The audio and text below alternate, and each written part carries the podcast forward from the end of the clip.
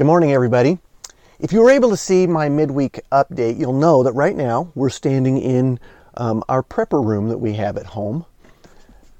But I have to be honest with you.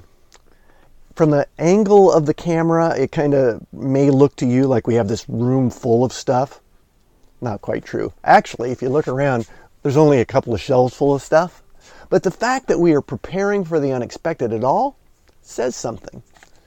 Now, I said in my midweek video again, if you were able to watch it. I said there are some people who take this whole prepper thing to extreme, which is their prerogative, by the way.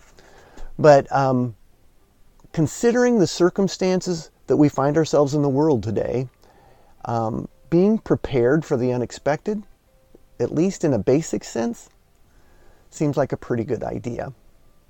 Speaking of what's going on in the world today, there's been some people who have asked the question Does this world pandemic have anything to do with eschatology? Now, you might be asking, What in the world is eschatology? It's a good question. It's one of those big religious words which really simply means the study of end times prophecy or the second coming of Christ. Again, when people have asked me the question, do, the, do these world events um, play into end times prophecy? My answer has always been, I don't know. And I really don't. But the fact that we're having the discussion caused me to, to wonder if we shouldn't talk about it a little bit more. So, what we're going to be doing in the coming weeks is this we're going to try to prepare by laying a firm foundation, um, by looking at some of the basic scriptures that talk about eschatology. I'm not, it is not my intention to go deep into any of these theologies. There are uh, enough books and, and other things that have been written. You could fill an entire library um, with all the different ideas and thoughts on eschatology. Again, my only intention for this series in the next few weeks is to help prepare you with a, a basic foundation so that it might inspire you to want to do some studying on your own. And if that happens, I will have accomplished my goal. So if you're ready, uh, let's get started. I want you to turn in your Bibles to uh, Mark chapter 13, and uh, we'll do this thing together. Okay, so I, what I want you to imagine is this it's a beautiful spring day, the sun is shining, and birds are singing, and you're out for a walk. But you're not just out for a walk, you're out for a walk with Jesus. And where are you walking? You're walking in Jerusalem, actually on the Temple Mount. You're looking at all the different buildings. It's, it's magnificent. It's an architectural marvel, actually. So you're out walking. It's a beautiful day. The sun is shining. The birds are singing. And um, one of the disciples asked Jesus this question, or he makes this statement really. He says, Jesus, look at these buildings. Aren't they beautiful? They're magnificent, aren't they? Well, what happens next um, takes the conversation in a direction that nobody was prepared for. Jesus uses the, um, the occasion of that question to talk about the future. So, the first thing that Jesus talks about is his death and resurrection. Now, I'm not at all sure that they're understanding that that's what he's talking about, but he is. But then he goes just a little bit further into the future, actually, quite a bit further into the future. He's starting to talk about things that haven't even occurred yet. And these are things that people have been talking about and debating for centuries ever since. For example, he talks about the fact that there will be a, come a time when, when um, after his death and resurrection, after he's ascended into heaven, there will come a time when um, people will will come upon the scene claiming to be him, and he says, "Don't believe it." If somebody says that that it's him, that he's come back, it's not, because here's the deal: when Jesus returns, there will be no doubt in anybody's mind that he has returned. Another thing that he says is going to happen in the future that we can prepare for, that we can expect. He says um, that there's going to be times when Christians, believers, people like you and me, we will be thrown into prison for, for believing, for simply believing. Now, our inclination is going to be to be upset or to get mad about that, but we shouldn't. Instead, Jesus said, use that as an opportunity to share your faith, to tell people about the gospel, the hope of the gospel. Because here's the deal um, before Jesus returns, the gospel must be preached to every nation. Now, there's a whole lot of other clues or things that Jesus says you can look for or prepare for that's found there in Mark chapter 13. I don't have time to go into all of them this morning, but ultimately, he leads to this in Mark chapter 13, verses 32 and 33. Jesus says that when the day and the time is, no one knows for sure. Not the angels, not even him. The only one that knows when the day and the time of his return or when the end times will occur is the, is the Father himself. So he says, Be alert, be prepared. You may remember uh, from a few months ago, I told you a story about the Millerites. Now, um, the leader of the Millerites was a guy named William Miller, and he spent a good portion of his life doing something that Jesus said not to do, if you'll recall. He thought he could figure out from um, things that he had found in the Bible, he could figure out the exact date and time of Christ's return. And one day he thought he had it figured out. It was awesome. He told everybody that this was when it was going to happen. And sure enough, the day comes, and what happens? Nothing. He was wrong, which shouldn't have came as a surprise to anybody because Jesus himself said, no one will know the date and the time. But here's the deal. Jesus himself did say we could know the time and the season. You see, sprinkled throughout the Bible, there are clues about things that we can look for, things that we can prepare for, for the second coming of Christ, to know that Christ's return is imminent. So the question then becomes well, what can we do actually to prepare? What are some specific things that we can do to prepare? Well, the first thing that we can do and that we should be doing is we need to be reading. We need to be reading the Bible. We need to be looking at what the Bible says about what some of these clues might be or could be. Now, there's going to be different ways to interpret them, obviously, but we need to be reading our Bibles because when we read our Bibles, even though we won't know the exact time and day of Christ's return, we will know the, the time and the season. We can know that the birth pangs are occurring. The second thing that we can do to prepare is we need to share. Jesus himself said that he's not going to return until the gospel has been preached to every nation.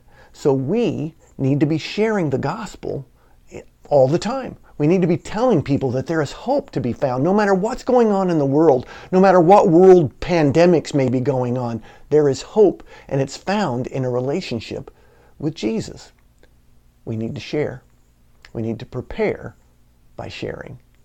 And finally, we need to remember we need to remember that the circumstance of this world is not what defines us. We need to remember that there is always hope. We need to remember that God's got a plan and that God's got that God's in control and that God wins. And because God wins, we win too. So we need to read, we need to share, and we need to remember. Let's pray. Lord Jesus, um, as we find ourselves in some of the most unique circumstances that the world has ever known, we can rest assured that you've got this. We can celebrate today that there is hope no matter what the circumstance of life. Help us, Lord Jesus, to, to be delving into these clues that you have scattered throughout the scriptures. Help us to be wise and discerning, but help us to also be humble, realizing that we don't know everything. Help us, Lord, to, um, to share the hope that we have, to share you because you are our hope. And let us never forget, let us always remember that because of you, we win. Thank you, Lord, for loving us. thank you for being with us and, and guiding us, especially in, the, in these next few weeks as we as we study this this whole idea of eschatology and um, as we prepare a firm foundation for uh, our understanding of the end times and your second coming as well. We love you, Lord, in Jesus' name. Amen. You know, people haven't changed in 2,000 years since uh, the New Testament was written. And we can really see um, human nature on display when we read the book of Matthew, chapter 18. Because what we see is Jesus' disciples kind of clamoring for a position. They want to know who's the best, they want to know who's number one, they want to know who's Jesus' favorite. And Jesus gives a really poignant answer to that question, and really a rather humbling answer to that question. Um, I want you to read along with me. The words will be up on the screen. We're reading Matthew 18, verses 1 through 4. It says, At that time the disciples came to Jesus, saying, Who is the greatest in the kingdom of heaven? And calling to him a child, he put him in the midst of them and said, Truly I say to you, unless you turn and become like children, you will never enter the kingdom of heaven. Whoever humbles himself like this child, is the greatest in the kingdom of heaven. You see, children know when they have a need. Any of you out there who have kids know exactly what I'm saying. When they're hungry, they tell you, I'm hungry. When they're thirsty, they tell you, I'm thirsty. And they acknowledge that they cannot provide it for themselves, but they need someone else to do it for them. And we are much the same way with God. And so as we sing, Lord, I need you, humbly express your need for God every minute of every hour.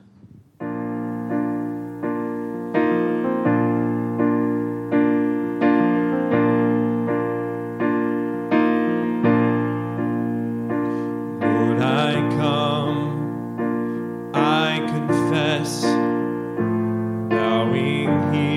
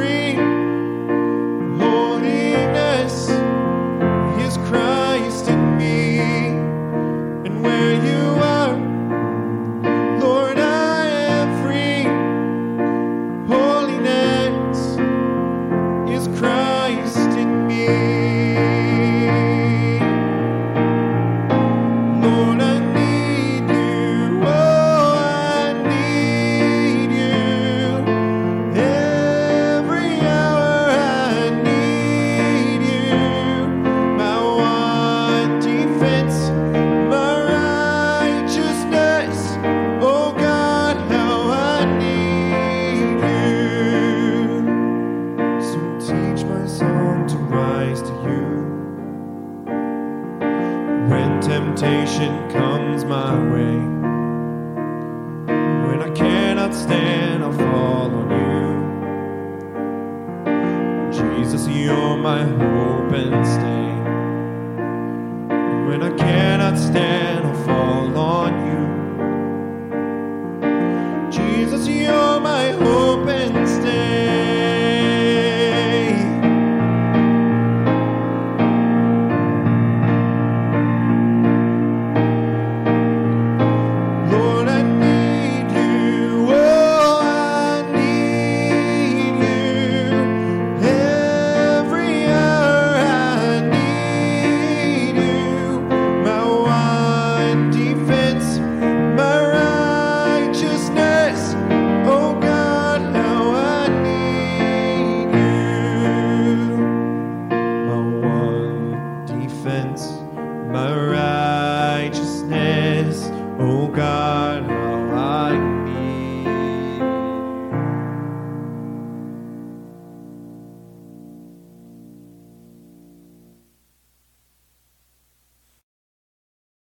Thank you all for joining us this morning um, as part of our Prairie Bible worship experience.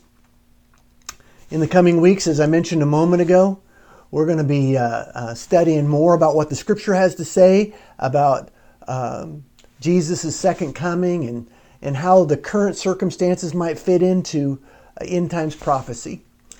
Again, I don't have any idea whether it does or not, but having a firm foundation of what the Bible has to say about all this is a good idea. So let's get prepared. Have a great week, guys. God loves you, and so do I.